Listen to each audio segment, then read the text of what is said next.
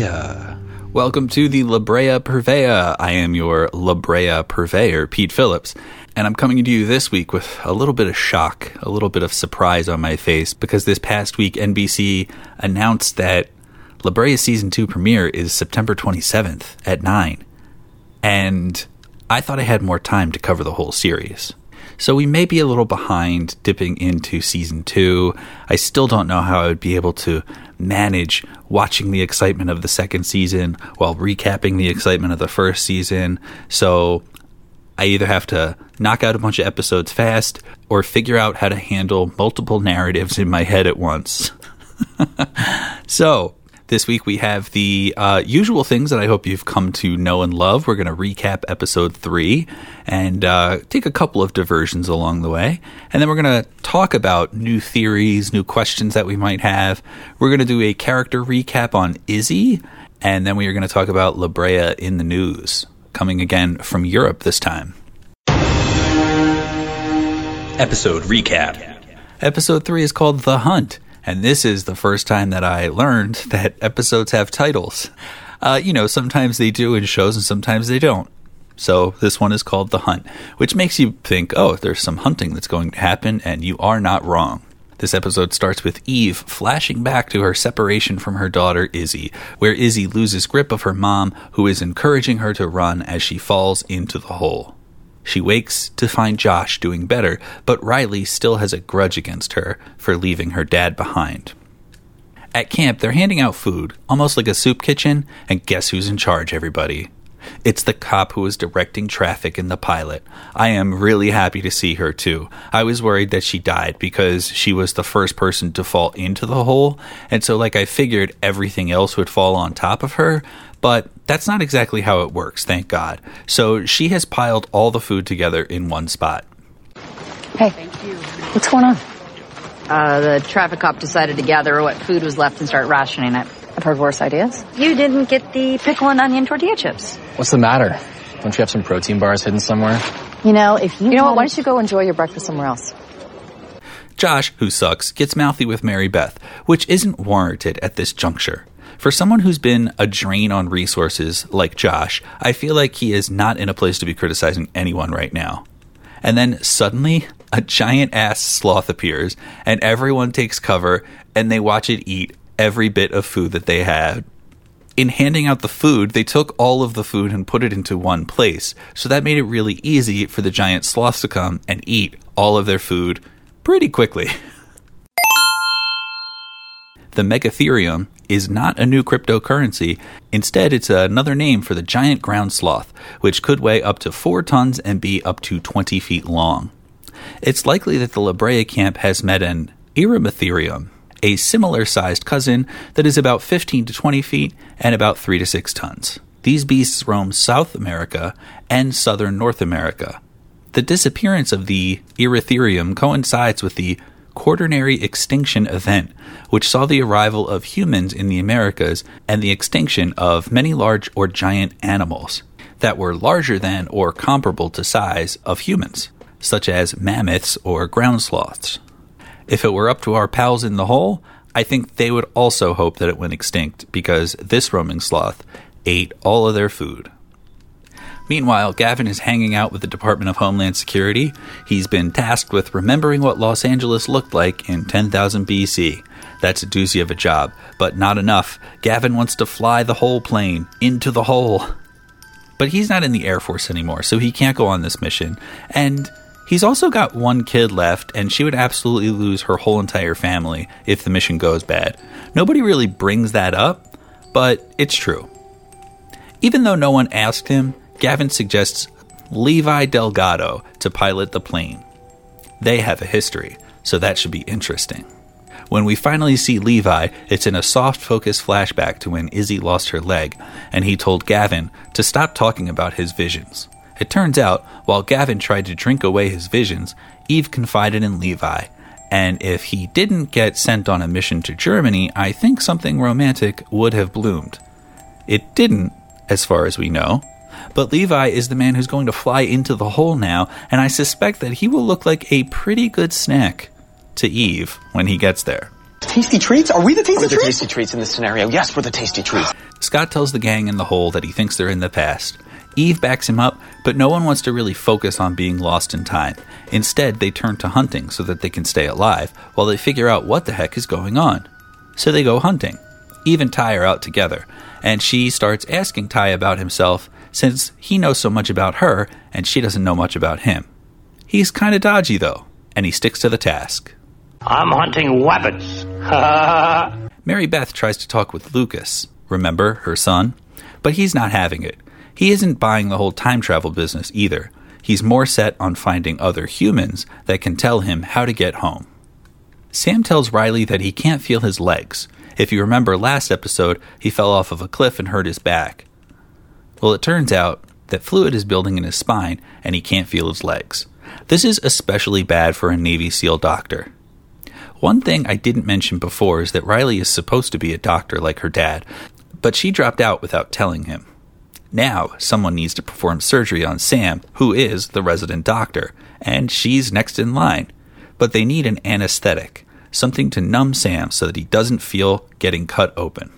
Josh says he'll search the cars and see what he can find, but Scott remembers the obvious answer, the trunk full of coke. Meanwhile, Eve and Ty get stuck in a cave trying to escape a bear attack. A bear feels so frivolous in this setting, but it's still scary nonetheless. Once they get their bearings, no pun intended, they find Lucas and Mary Beth in the cave too. Oh boy, talk about an odd gang. Mary Beth seems a little bit more tolerable when she's with her son, even though her son doesn't seem to want her around. Eve, Ty, Mary Beth, and Lucas are wandering around the cave that they're stuck in. One way is a dead end, but where will the other way take them? It seems like to a nice underground pond. Aw. And while some may see this as a dead end, Ty sees it as a chance to swim out. But with all underwater cave swim possibilities, you never know how long you'll be underwater, so you could drown. While everybody else is talking about how dangerous it could be, Ty jumps in and starts swimming. On the surface, Gavin and Levi and the Department of Homeland Security plan their trip into the hole. While reminiscing with Izzy, she mentions how much her mom liked Germany. Germany is where Levi had his new orders. Gavin never went there with Eve, so, I mean, you do the math. 44 minus 4 minus 4 minus 4 minus 4 minus 4 minus 4 minus 4 minus 4 minus 4 minus 4 minus 4. Levi also says that he chose to go to Germany, where in flashbacks he made it sound like he was forced to go there because of a reassignment. And Gavin, by the way, is no dummy. He's catching on. And things are really getting interesting for those of us who look for drama. Sam is so high as Riley conducts surgery. He's supposed to tell her what to do, but he actually passes out during his own surgery. So she has to figure out what to do for the rest on her own. And she does, but only because Josh was actually listening when Sam was giving her all of the steps to do. It's one of those mini dramas in the show that you know will work out just fine, but it passes time and it shows us that Riley is getting braver and possibly more confident in her medical abilities. It also gives Josh a chance to look supportive and be close to Riley. Before Levi goes into the hole, Gavin needs to confront him about what he's observed. Look, we both know how these missions can go. I don't want to leave anything unsaid. Why did you leave for Germany? I was transferred. You're not telling me the truth. You just told Izzy you chose to go there. Gavin, just let it go. Levi, look at me and tell me I'm wrong. Why'd you leave? I left because I couldn't handle it. Couldn't handle what? You and Eve. You have to understand, Eve was scared. And you were drinking all the time, talking about some place. We didn't know it was real. Do you still love her? Gavin, I'm sorry. So a good friend who fell in love with your wife while you were at an all-time low is now piloting an experimental plane that will go into the hole to save her. Awkward! In the cave on the other side of the pond, the group find a skeleton with a Kelso Valley shirt on. Guess where Kelso is? In the part of the Mojave Desert that includes California. So we know about the Mojave Hole, but I don't think our underground explorers do. The other thing is that the skeleton had a gun. Lucas loses hope, but not everyone is so quick to give up. Kelso is actually a defunct railroad depot in the Mojave National Preserve in San Bernardino County, California. It was later named after railroad worker John H. Kelso, whose name was placed into a hat with two other workers to decide the name of the town. The town was built in 1905 specifically as a railroad station along the rail line between Utah and Los Angeles, originally called Siding 16 because of its location and nearby springs that provided abundant water. Starting off as a simple train depot in the 20s, the town of Kelso boomed briefly to as many as 2,000 residents in the 1940s, when borax and iron mines were opened nearby. Gold and silver were also discovered in the nearby hills of what became known as the Kelso District. The town shrank again when the mines closed after about a decade. By the mid-1990s, the railroad was on the verge of demolishing the depot. Preservationists then stepped in to save it.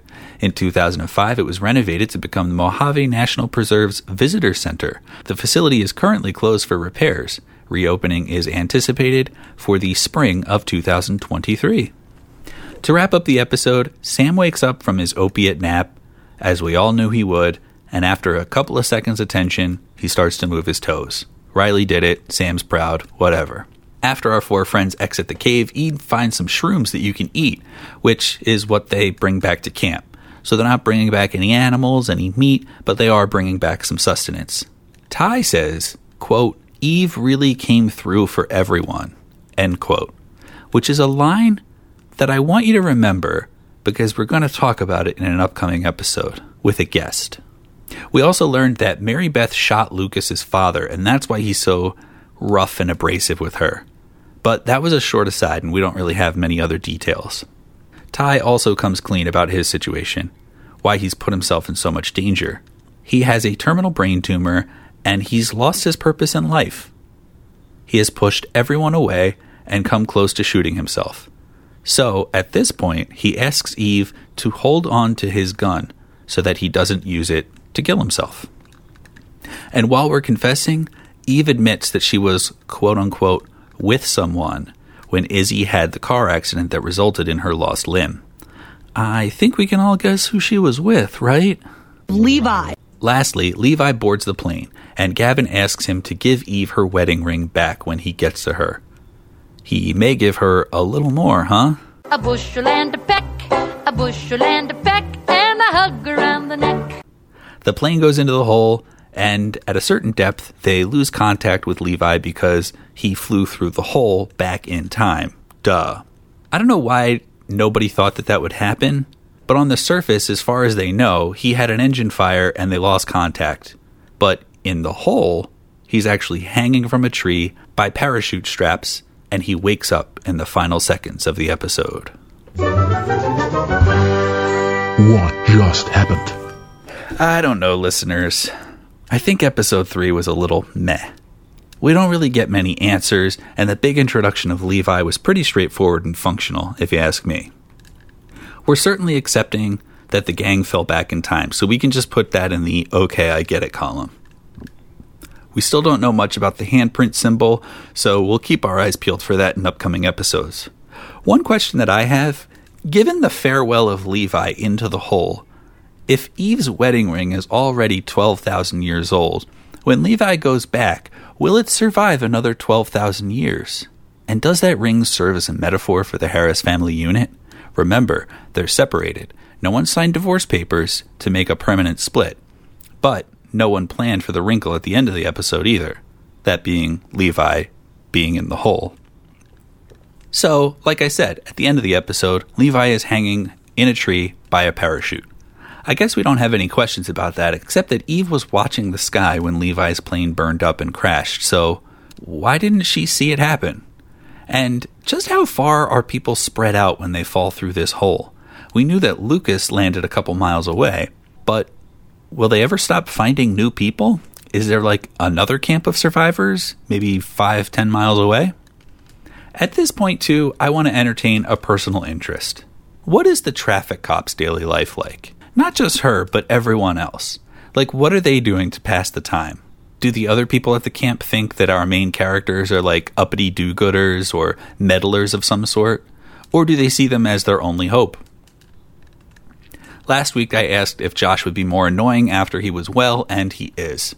He has this chip on his shoulder. Even though he survived a wolf attack and falling through the hole, I feel like it's all unnecessary. It's time to work as a team and not as a teen. Damn! Veronica, Lily, Tony, and Billy are all not featured in this episode. And maybe that's why it fell a little flat for me, because the Harris family drama can only take me so far, and Mary Beth and Lucas are also just a little too vague right now. This episode was necessary to advance the plot, but left me wanting more than just Levi Delgado's forbidden love. Digging deeper. After the third episode, let's take a look at Izzy. Izzy is a big character for primetime network television because she's portrayed by someone with an actual limb difference. As much as Zyra Gorecki is getting press for her portrayal and leveraging that notoriety for the charity Amputee Blade Runners, I still see Izzy as kind of flat, but it is in episode 3 where we discover that she could maybe have a reason to take sides or get emotional soon, because she may discover what went on with Levi and Eve. NBC characterizes Izzy as a 16-year-old, self-serious, and a little clever for her own good. Smart and perceptive, kind beyond her years.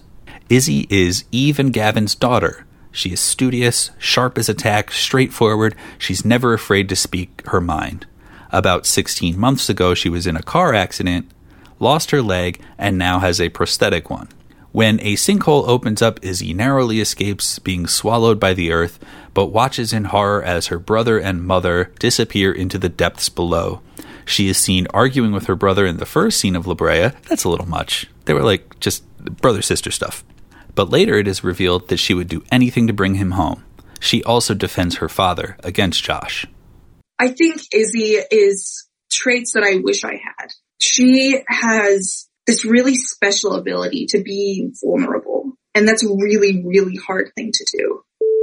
So I think actually you see a lot of big things happening with Izzy. I guess I want to say she really changes throughout the season, and I think David did a really, really good job of showing what it's like being a 16-year-old girl, you know, up against all these crazy things with, you know, having to bond with her dad again after the separation, having to deal with losing her mom and her brother and trying to get them back, having to deal with being a 16-year-old girl with crazy hormones and everything. And I think you definitely see that array of emotions with Izzy. In every interview, the defining characteristic that Gorecki assigns Izzy is vulnerability. And maybe that will come through later, but I can't say that I see it now. She's kind of balancing the other side of this split family dynamic, where Josh is teen angsty in the hole, Izzy is on the surface. Where Gavin tries to take control and figure out what's going on, Eve does the same inside the hole. I'm open to accusations of being biased. I haven't kept my Harris family feeling secret, but Izzy just feels the least developed of the family members so far. And maybe that's good for her, because she can grow into just about anything as the season continues. In the media reviews. With the Paramount Plus release of La Brea in the UK, critic Anita Singh of The Telegraph has this to say. If you're happy with cheesy dialogue and characters having to run away from a CGI saber-toothed tiger after falling into a giant sinkhole that is a portal to a prehistoric dimension, then this show is for you. Check. That hole opens up while Eve is doing a school run in Los Angeles with nearly grown-up children Izzy and Josh. Izzy manages to flee, but Eve and Josh fall into another world where logic does not apply. Why are some of the cars that fell into the hole perfectly intact, but others are not? Why are some people dead and the rest are unharmed? Why has the fall not messed up Eve's hair? You can't take La Brea seriously. The characters are cutouts, and the primordial predators aren't remotely frightening because the CGI budget wasn't high enough. It's not a good show, but perhaps it's not trying to be. It's popcorn entertainment that will keep you reasonably amused as it barrels along in its own silly way. And again, I have to tell you, that's why I love the show. So come on back next week if you are still interested in La Brea and you're still hanging in there with me. I hope that we get a little bit of our side characters in the next episode, and maybe finally we'll learn a little something about that handprint symbol and what it all means. If you're enjoying this show and you want to participate in it, like be on the air, shoot us an email, something like that, you can contact us at our parent podcast's email, shout@yallheard.me. Y'allheard.me is our website for the Y'all Heard podcast with me, Pete Phillips, and Marissa Phillips. We're not related. You can find other episodes of this podcast at the Y'all Heard Patreon page, which is at patreon.com/Y'all Heard. Thanks for listening, and I hope to see you back next week.